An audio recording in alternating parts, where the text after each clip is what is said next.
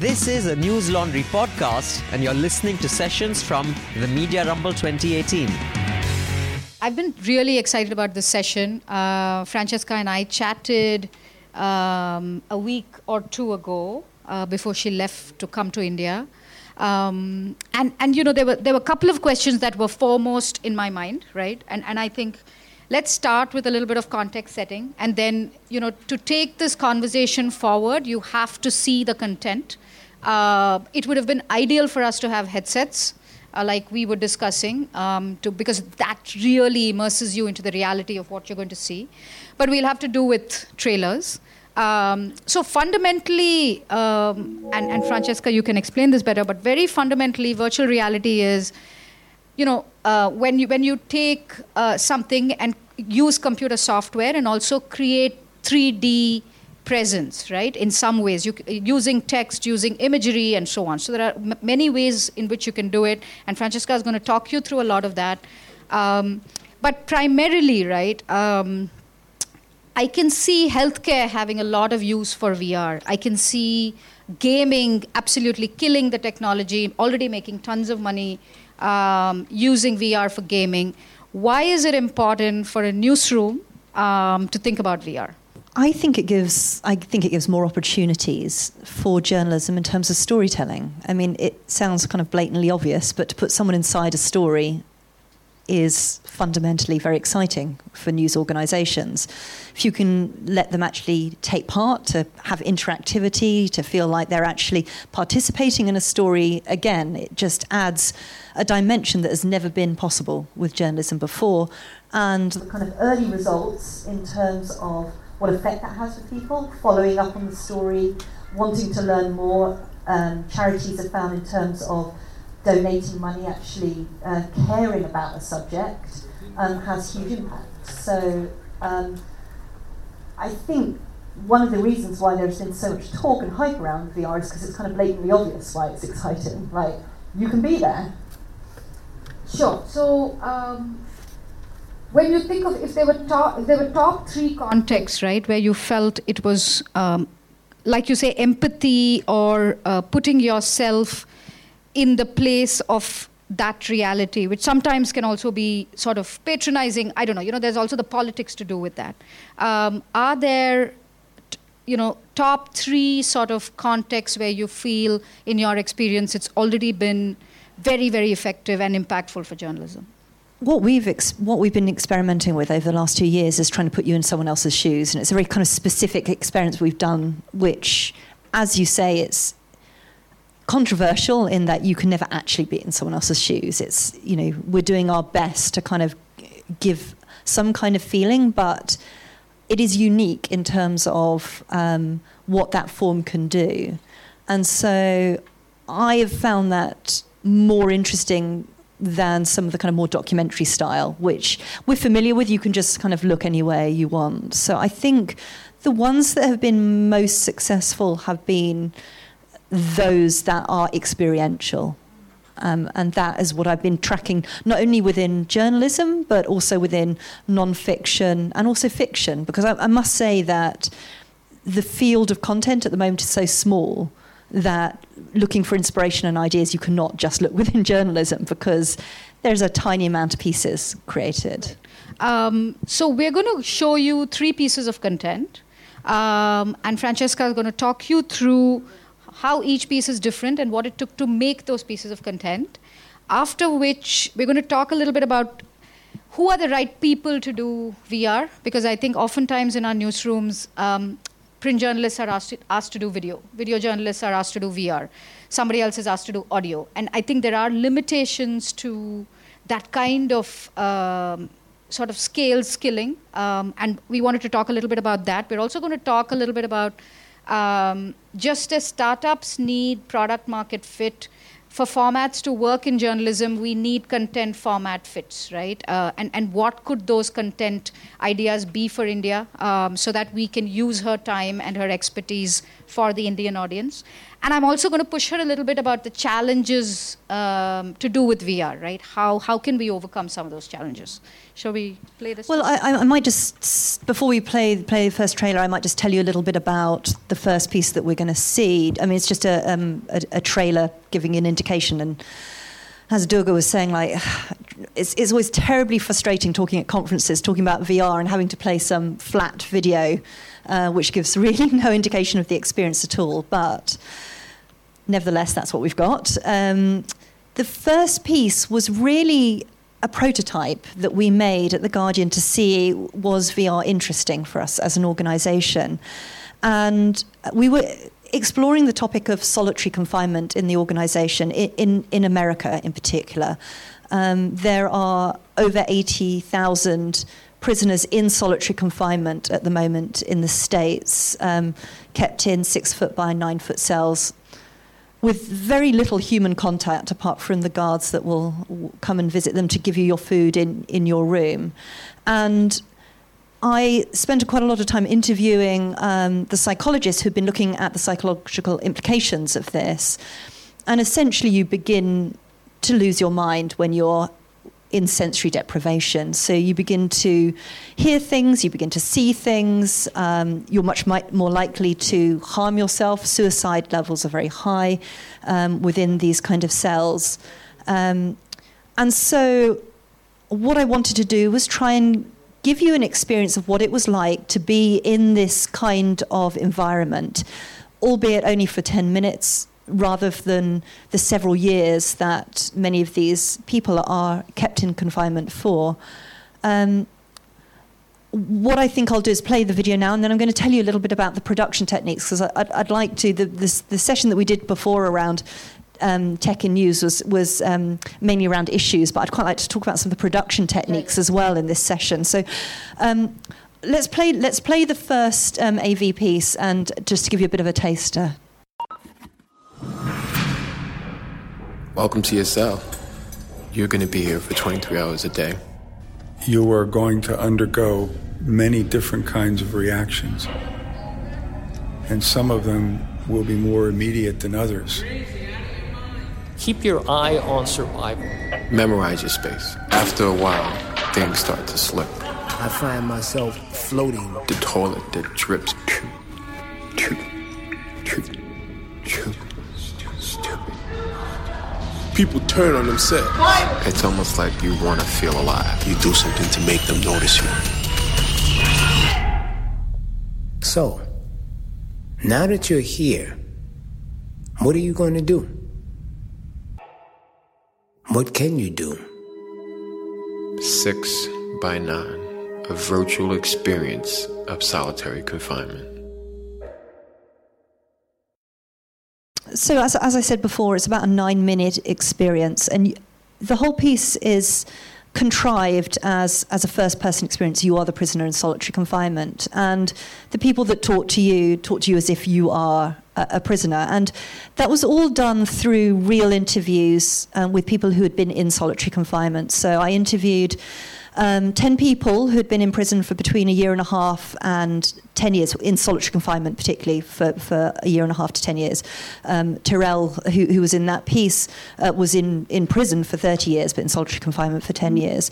And what I did was get them to, to relay their particular stories, but also to try and guide the um, audience through what they should expect to feel, what might happen to them during this time. So none of it is scripted at all. And you also hear the voice of two psychologists who I then went and interviewed as well. And through that, um, through those audio interviews, um, you are kind of guided through that experience. Now, visually, we made the cell in CGI, so it's animated, and we worked with a production company called The Mill to do that. And there were a number of reasons for this. Um, we wouldn't be able to, we, we weren't able to get access uh, to a um, solitary confinement cell in the States t- to, um, to film. We could have reconstructed a cell, but there seemed to be little reason to do that over using animation. And one of the um, key advantages of animation is um, the available, available kind of um, interaction that you can have. So um, there's a certain scene where, depending on what objects you look at, they tell you different stories. So you're actually interacting with the environment. And it also meant we could be very flexible during the production process as well. So we could be iterating all the time, me recutting bits of audio, trying out scenes. Um, we tried various things around self harm, where we put um, uh, kind of evidence of self harm in the, in the cell. That was far too shocking and difficult, so that came out. We then um, uh, one of the Johnny, who um, also you heard his voice, talked about how he would look at the cracks on the walls and they would become like figures and kind of animate. So we we tried that out. That did work. Um, and then Victor said that he was the guy who said he said he could feel himself floating. He would feel disembodied, which again is um, a, a, fairly common kind of psychological feeling of, of, disembodiment when you're not having social contact. And so again, because it was animated and we wouldn't have been able to do this in film, we were able to give yourself right. this feeling of, of floating. Um, so this this piece, it's not a film. This experience took probably about six to nine months to make in total. Okay, so, you know, um, very interesting. So, when you think about uh, authenticity, right, uh, and you think about fiction and non-fiction, and you think about, okay, how am I translating what my um, subject or source is defining as floating, right? There's a subjectivity that you bring into this, right? I wanted you to talk a little bit about some of the choices that you make there. Question one. Absolutely. And number two, um, you know, you clearly have to have outside partners, right? I doubt there are too many. I mean, I keep, as we look at animation within the Indian Express, I keep saying, anyone who's so good at animation, why will he come and work in the news business, right? I'm thinking he will be in gaming or in, in an industry that is very, very exciting, right? So clearly you have to have specialist partners. And talk us through that process as well, right? Like, like where is it the guardian and, and where do you see some judgment outside? So, first of all, on the kind of journalism um, in this piece, I've been asked this question several times. Using CGI, is it journalism? I mean, for sure, I would say this is a high, all of our pieces are kind of hybrid pieces. They're using techniques from all different industries. I personally am really um, always looking for cues in immersive theatre, for instance. This is a form which is, you know, involves you and is all around you, um, and gaming techniques as well. Um, I would say that every single thing that we did in that and all of our films, we highly, highly researched. So, for instance, I was quite concerned about am I are the hallucinations that I'm putting in accurate? So that at one stage you see a figure in the corner of the room. When you look at them, they disappear. When you look back, they reappear because people would say they would see these. I think it was again you heard um, you heard Victor saying I, I would see this figure in the corner of my eye and we think, well, you know, is this like, are we essentially making a horror film here, or is this like real journalism? So we would go back to the people that we interviewed. We would say, Is this authentic? Is this what you experience? And then at the very end of making this, I took it to a psychologist. I said, I've never experienced hallucinations. I don't know what this like. Can you watch this? Can you tell me, is this authentic? Also, is it safe to, to have people watching this? Because it's quite a strong experience. And we were also worried about ratings. There are ratings for films, there are ratings for um, you know, other medium, but not for VR yet. So, like, what kind of health warnings do we need to put on this? But even the little details, like the books in the room and where the clothes were, endless emails back and forth with the people I'd interviewed saying, Where did you leave your clothes? What kind of books? Like, can you actually give me the books that you read so I can put those titles in the room? Where did you put them? And then I would send them screen grabs all the way through. They'd say, Actually, the toilet paper, that doesn't have an inner ring. Apparently, they thought that the toilet, inner toilet roll bit. Mm was somehow people could use it for self harm or something. The, the toothbrushes wouldn't have a, um, a handle, it was just like the top bit. So thing, details like that that we didn't know, they would then feed back. And we also worked with a charity called Solitary Watch. Similarly, we were going back to them all the time. Because this is a prototype cell, it's not a real cell. How accurate is this? Can we say this is the generic cell? So I, I would say it was well, right. you know, highly kind of well fact checked journalism. nine months or six months, or I'm assuming. Not just therefore that. I mean, I'd say that building anything in animation takes time. Sure. Okay. second question, partners. Yes. Yeah, or we can No, skip no, that. I was, I was also going to say, do you want to do the second? I, I, I can talk. Um, okay, well, Okay, yeah. Let's do partners. Let's. So partners. Um, so I run an in-house studio um, which has got a Unity developer, a producer, a number of directors, um, audio specialist. Um, so sometimes we can make these pieces on our own, um, but sometimes, for instance, like Six by Nine. Um, we don't have the skills in house, and then we need to work with someone like the Mill to make a piece, and then it takes just a lot of very, very close collaboration. So the original um, kind of screen grabs that I got from that hallucination seem, seem far too much like a horror film to me. And as a journalist, I have to say, like, no way. That you know, that is not. You might make that for a commercial company, but you can't make that for the for the Guardian.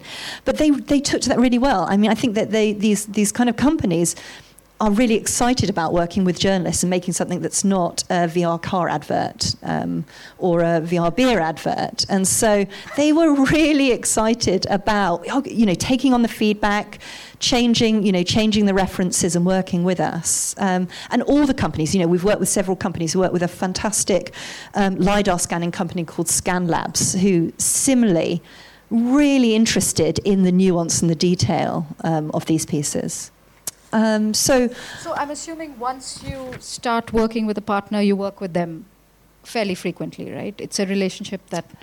yes, but I've been very keen over the last two years to experiment with the widest types of um, techniques. So we made a piece in tilt brush, and so that's a whole other set of techniques. That's not anim- well, we did animate the strokes, but um, th- whole different kind of specialities. As I say, lidar scanning, you need to go, you know, to somebody else. And um, we've just done this beautiful piece, which is about um, extinct birds in Hawaii. Um, it is you follow the very last ʻōʻō bird, which we had all of these old sound recordings of these now extinct birds. And we recreated the story of an ecologist who went and saw the last ʻōʻō bird and he recorded it with his tape machine and he played it back to see if it had recorded and the ʻōʻō bird flew back because he thought it had heard its mate. It had, you know, all of the other ʻōʻōs were gone. And so it flew back, it looked at the ecologist, oh no, it's not my mate. It's like it's just a tape recording machine and flew away. And so for this piece, we used all the original recordings, but we used we worked with um, some illustrators in um, Copenhagen, and they drew the, the Kauaian forest. So it's it's like looks like a fairy tale drawing, beautifully painted, um, then set in a in a in a in a um, in Unity. So it's uh, in a in a real time world, and that's a completely different aesthetic that I haven't seen anywhere else. But it just meant that we could give it this kind of otherworldly quality while still having, you know, the original recordings and telling this real story. So anyway, to, uh, kind of gone off on a. All I'm saying is, it is what you're saying. Various people are. Different people are trying different things, and yes, you could just work with one company and go, you know what, I'm not going to give myself the headache of learning a new thing each time, but. I think one of the exciting things about being in emerging technologies so early on in the game is getting to experiment in all these ways and say, you know, VR for journalism could look like this. It could look like hand painted drawings. It could be animation, or it could be film, which is you know what you would expect. Okay, great. So um, the next trailer is First Impressions. So um, this is a piece that puts you in the position of a baby. Um, it follows the uh, period of zero to six months old. And um, this is a time where, when you're born, you can hear really well, but you can't see very well. Um, your eyes are. Um, are very, very blurred. You see in black and white.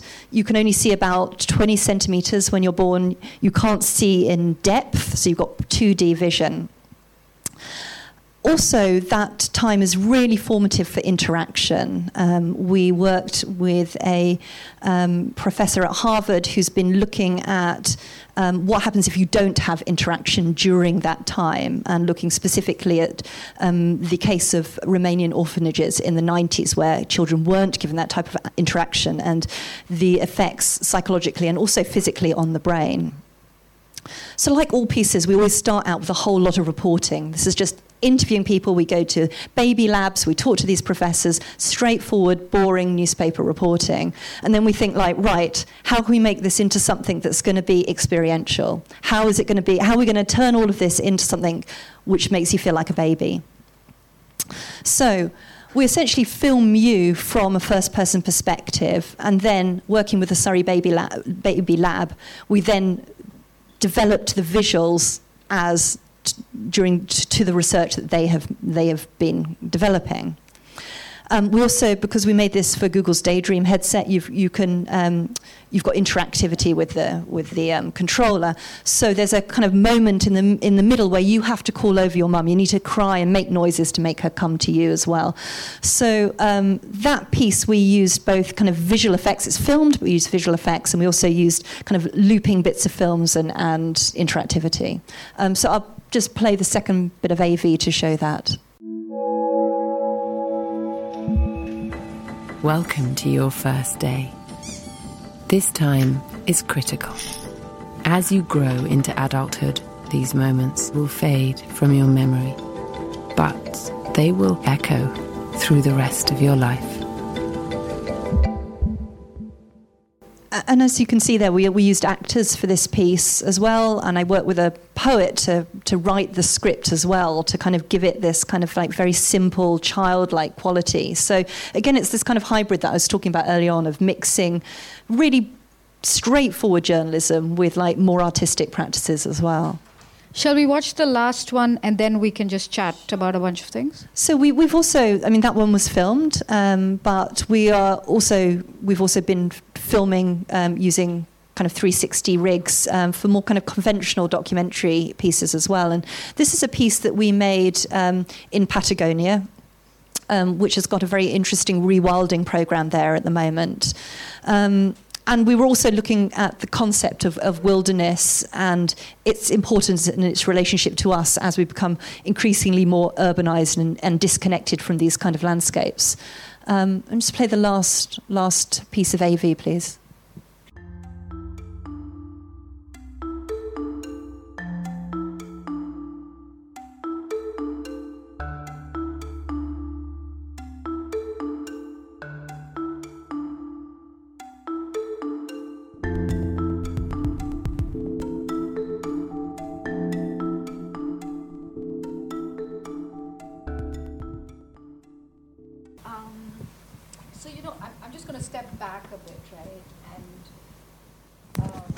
Kind of talk through, you know, for a uh, institution like the Guardian, where you're, um, you know, you have a certain kind of funding, um, that you have a, a, role that you play within society, the fact that you ask your um, readers slash viewers to contribute towards the larger cause.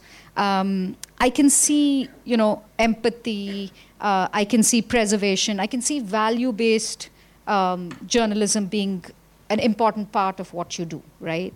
Um, what do you, and, and, and unfortunately in India, a lot of times when there is this kind of technology, like your studio told you, it is advertising that will buy it first, right? It'll be a brand that says, listen, I would love for users to actually experience what my product is like or whatever that might be. Um, and given that um, VR has um, an exceptionally large number of challenges, right? Including the headset, um, the time taken to produce it, finding the right story for experiential journalism, um, getting the right kind of skills. I just wanted you to uh, wanted you to talk through what could be some, uh, given your experience with um, introducing technology for the first time uh, in newsrooms. What do you think are tipping points when uh, newsrooms say, listen, this is something that I am going to invest in? And how do we make that? How, how, what makes that happen? I, I think certainly demand. So when you can see people actually ready to to consume something, then for sure that helps. So, you know, now newsrooms are actually taking up podcasting. Um, I went, I moved to the Guardian 11 years ago to start up podcasting. We were really excited about it then then it kind of went into a slump and we kind of got rid of all our audio producers and then video was taken up. And now oh now podcasting's really exciting. And have you heard this thing called podcasting? Yes. Um, so part of it is demand and and hype, of course, as well. Um, and so I think there is a question of whether you want to be kind of ahead of the curve or whether you want to be following the audiences. And it's a really fine balance um, because I think it is early for VR at the moment. It's exciting for us because it should, you know, you can just see the kind of potential that is there and how exciting that is. But I think there is also kind of realism as well around whether people are going to put these headsets on or are people going to be using them as um, Facebook 360s where it's on their phone and um, you know they're not going to bother to put the full headsets on.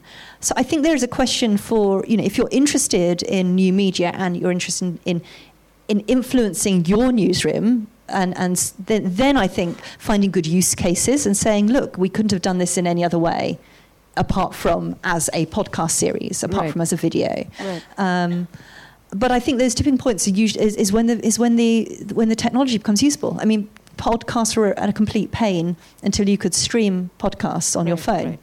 No, so uh, given that we're talking about voice and audio, right, and now that we are all thinking about um, voice as a very sort of at least newsrooms are thinking about voice and the structure of data to do with voice, how we're going to restructure our metadata to think of question and answers so let's, I mean, if you were to think about like experiential journalism, and we were talking about conversational journalism, how do you think, and, and one of the things I keep cribbing about is that year after year we tell the same stories, right? Like, how do you think new formats um, make us tell new stories?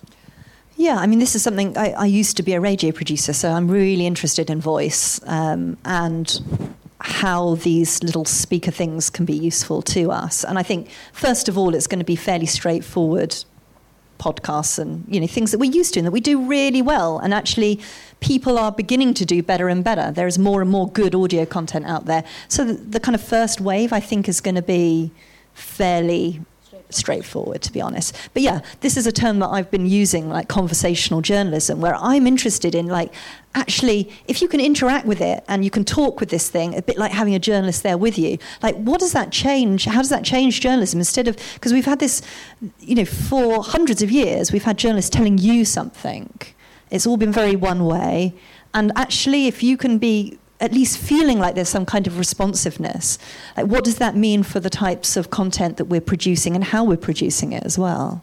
Yeah, so, you know, one of the things we've been thinking about at the Indian Express is when you've been in existence for like 70, 75 years, you've seen through different decades of reform and the country changing. Like, if you were to talk to the Indian Express as an institution, like, what is, what is this, uh, what would the animate thing say? Right? And what would you like to ask it about? And we've tried to come up with, it's still very much pilot, pilot modules about um, history and, um, you know, some very pivotal points of, uh, you know, there were three, four years in Indian history where with the Mandal Commission and, and reforms, a lot of things changed in India, right? Are there ways to capture those uh, moments. And if you don't understand those three, four years, it's very hard to understand modern India.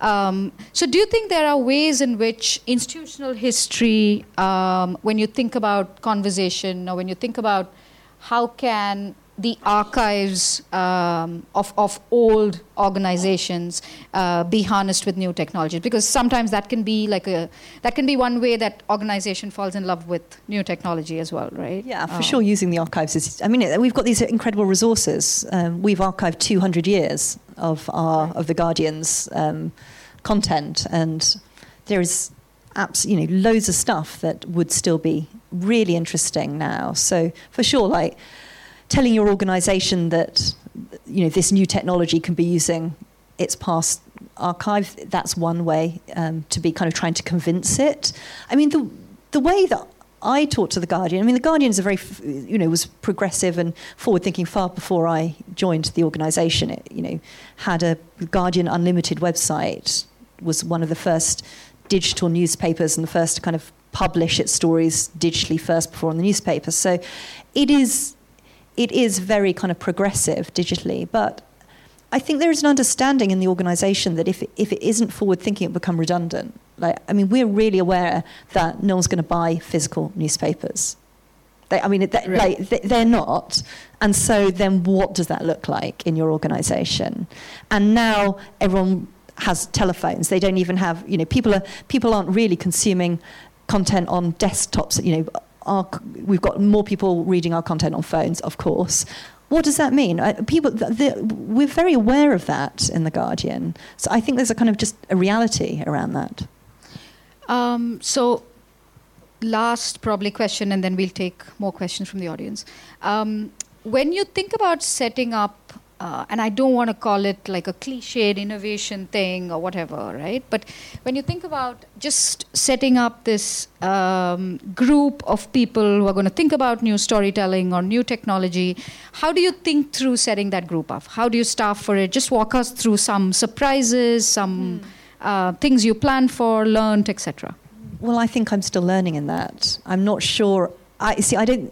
I can tell you what I've done, but I've kind of actually reached a point where I've thought I'm not sure I've been doing this in the right way, and we're doing this in the right way. And I'm just about to take a year off to go to Harvard to think about exactly this question, which is the question that I've proposed is like, how do newsrooms approach emerging media more strategically? And can we be learning from um, commercial, from startups, from product? Because the way I went into running our VR team was kind of like a normal radio production company. Mm and actually, that's not the right way. It should have been more agile. It should have been, we should have thrown away a whole load of more stuff. We should have been much quicker around it. So, I, you know, what I did was, yeah, I found a Unity developer. I found all of the roles that I was told was important and knew was important, but actually, um, I think we need to be a lot looser and faster um, and not think that everything's going to succeed. I mean, the pressure on me to kind of succeed with every piece and it be beautiful and wonderful and clever was was large. And actually we need to kind of get rid of that and be like we just need to kind of mess around in the play pit a bit and see what works and doesn't work. Um, and and final like um, few thoughts on when you think about the two kinds of journalism we mentioned right? Experiential and conversational. Um, what do you think is, is when you say, okay, that is a conversational journalism story or that is an experiential journalism story? Do you think you have any thesis on what that matrix might be? I think it's pretty straightforward. It's like, is this a conversation?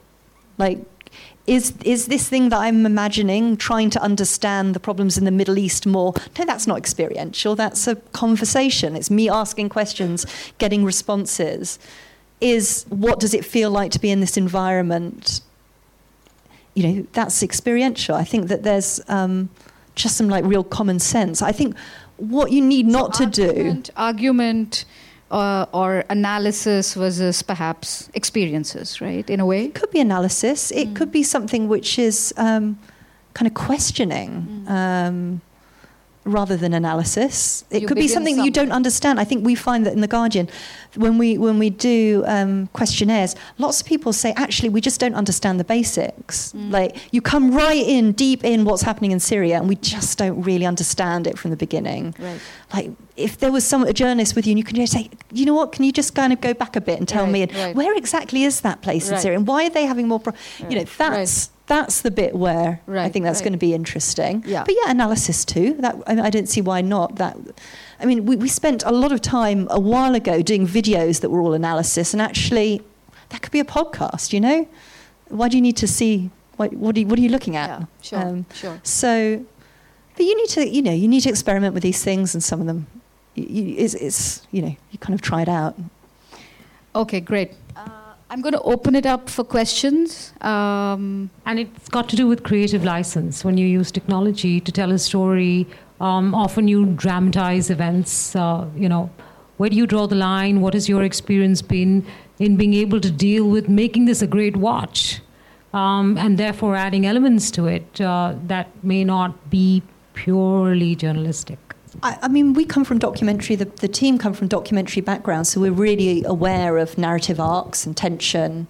Um, I don't see it that different from making a documentary where, you know, whether, whether it's whether you're filming real footage or whether you're recreating, you're very aware of of what is the tension, what is where are you taking someone and what, what will that conclusion be?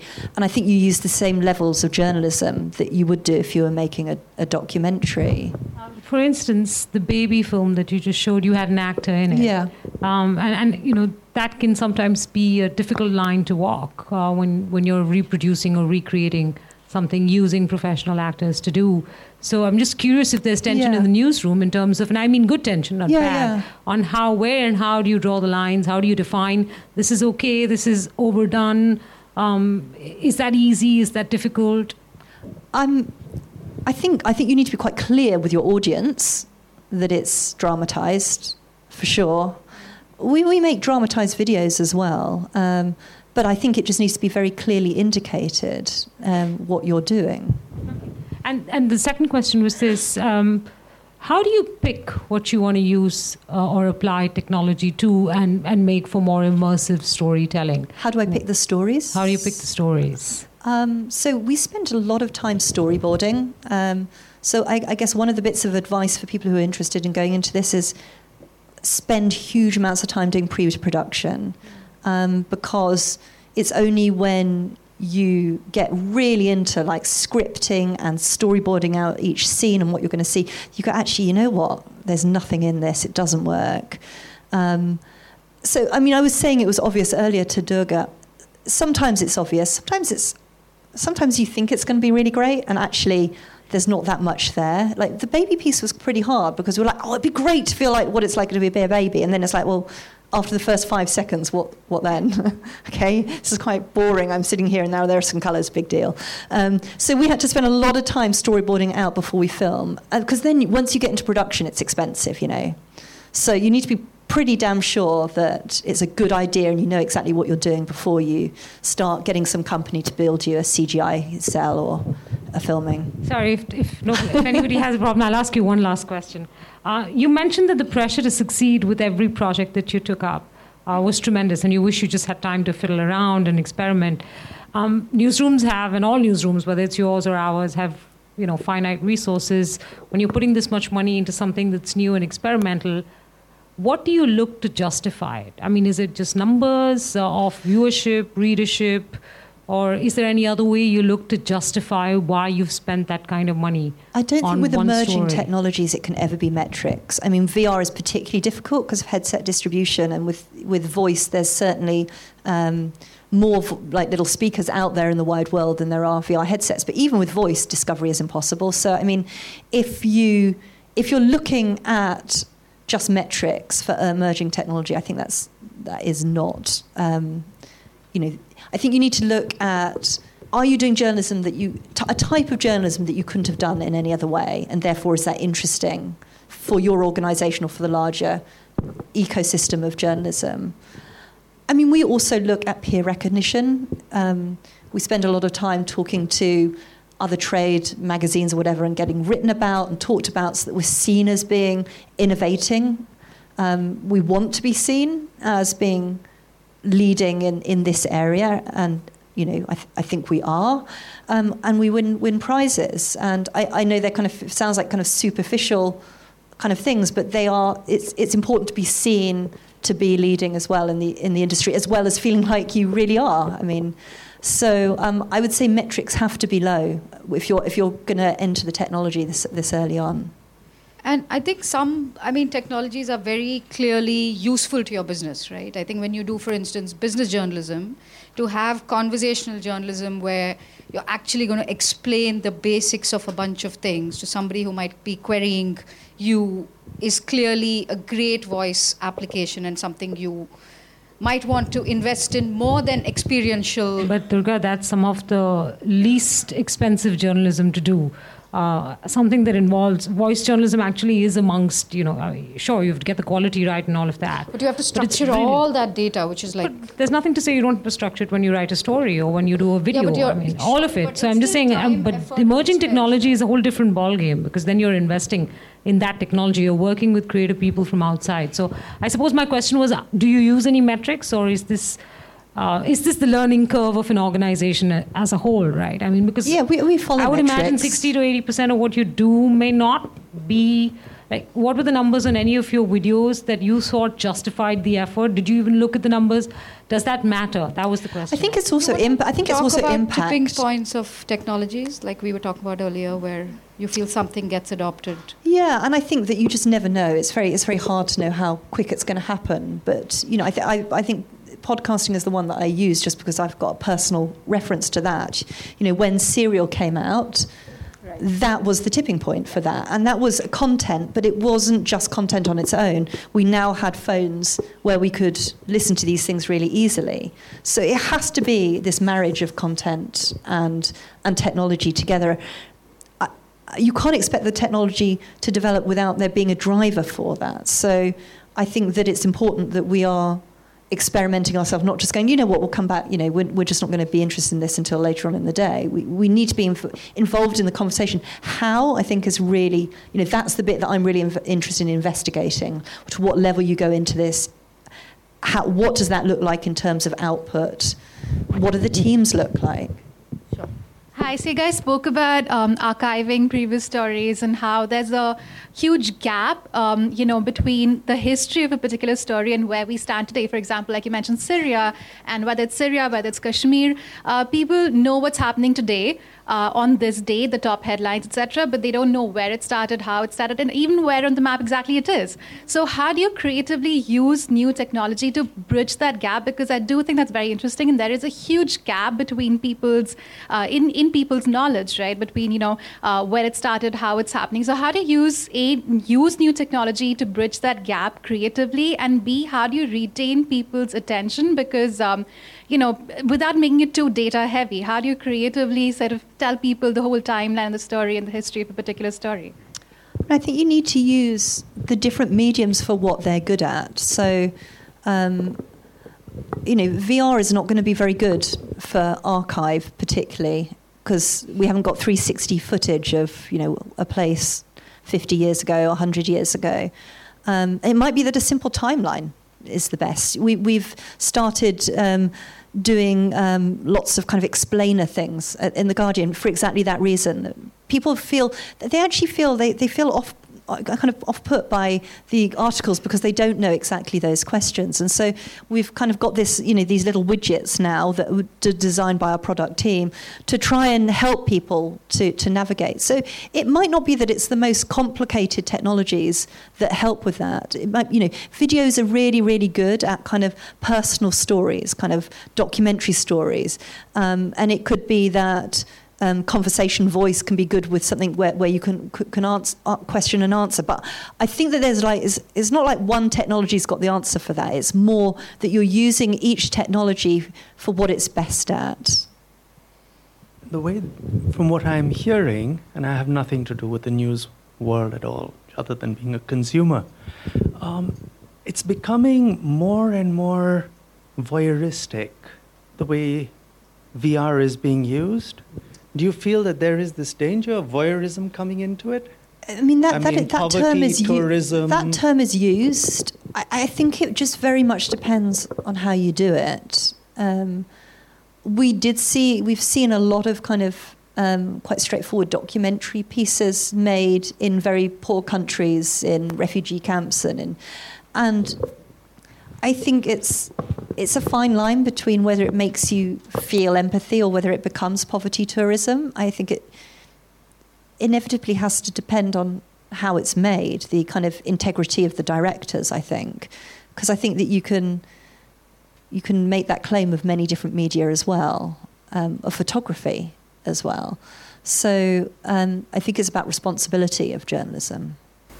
But isn't this so much more responsibility becomes a far more important part of it. And photographer is taking a picture. I mean, you're, you're in the middle of that environment, so you feel like you're in it. I just see them as being the same set of values for journalists to be. And you know, we've talked a lot about should there be, you know, should there be um, um, manuals for journalists when they're making uh, VR films around cuts and edits and editing out um, tripods and things like that.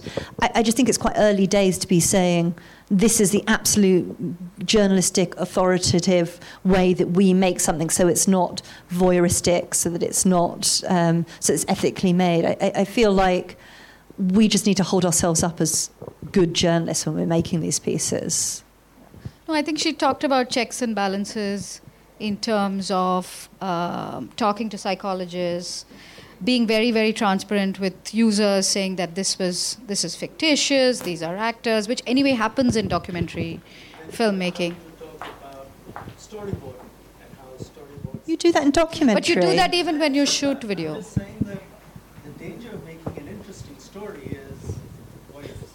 I, I, ju- I, guess I just don't see them as any different techniques than have, than have been used before, and that we're kind of feeling our way through kind of what VR storytelling looks like.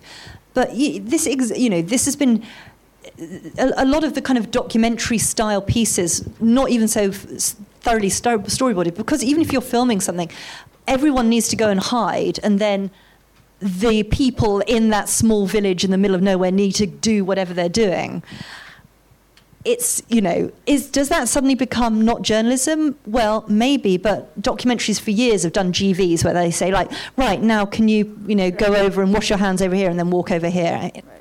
It's as i say i think that in the end of the day it's it's film has always been directed and it's around just the kind of integrity of the journalist. Are you are you making something up that doesn't exist? Or is it you know, is it authentic? Um, I, first of all, congratulations. That's a really interesting um, follow up. I, I, attended the first session. Um, so, my question is, and I, and I, quote you what you said uh, a little while earlier. You said, um, journalism for years is telling you something, right? So, journalism has for journalists for years have told you something. It's a more passive way of communication. Um, I think when it comes to brands, and I, I agree with you in that I think right now media is getting a lot of flack for entering the VR space um, because we're uh, challenging the authenticity of the format uh, when it comes to so called authentic storytelling. Um, I'm not sure if you're aware of this brand, Burger King, where they use the audio to actually um, sell their product by today everybody has you know Google Home and um, they have uh, Echo, and they actually their ad was um, the ad ran as an audio ad saying, "Okay Google, can you order me a burger?" Now that's a very disruptive storytelling as well, and fantastic. It did it did the job. The job was, you know, they made a lot of disruption with their brand, and of course they also got to be called out for it, right? Um, very creative, I must say. So if, but we all know the objective of that was to sell the product. In case of journalism entering these new spheres and playing around with technology, what is the objective of journalism? And um, is it to reinvent itself in the new times? Is it to tell better stories in newer formats? Or lastly, is it to seep into our sensory perceptions? I think the function of journalism is the same. That doesn't change. Um, as new technologies are emerging, new possibilities for what journalism looks like develops as well. And that that is it, really. When when when radio was invented at the beginning of the 20th century, journalism needed to think: what does a newspaper sound like? And it spent a while trying to figure that out. And I, I don't see this as being. I think the, the challenge with the, with the times we're in now is that many new technologies are coming out very fast, and we're having to try and learn these things really quickly. But the aim of journalism is always the same. So just tell better stories using new technology. Tell stories that are really important that people need to know about, and tell them accurately. Thank you so Thank you. All the Newslaundry podcasts are available on Stitcher, iTunes, and any other podcast platform. Please subscribe to Newslaundry. Help us keep news independent. To catch all our podcasts on news, pop culture, current affairs, and sport, visit newslaundry.com. Follow us on Facebook, Twitter, and Instagram, and subscribe to our YouTube channel.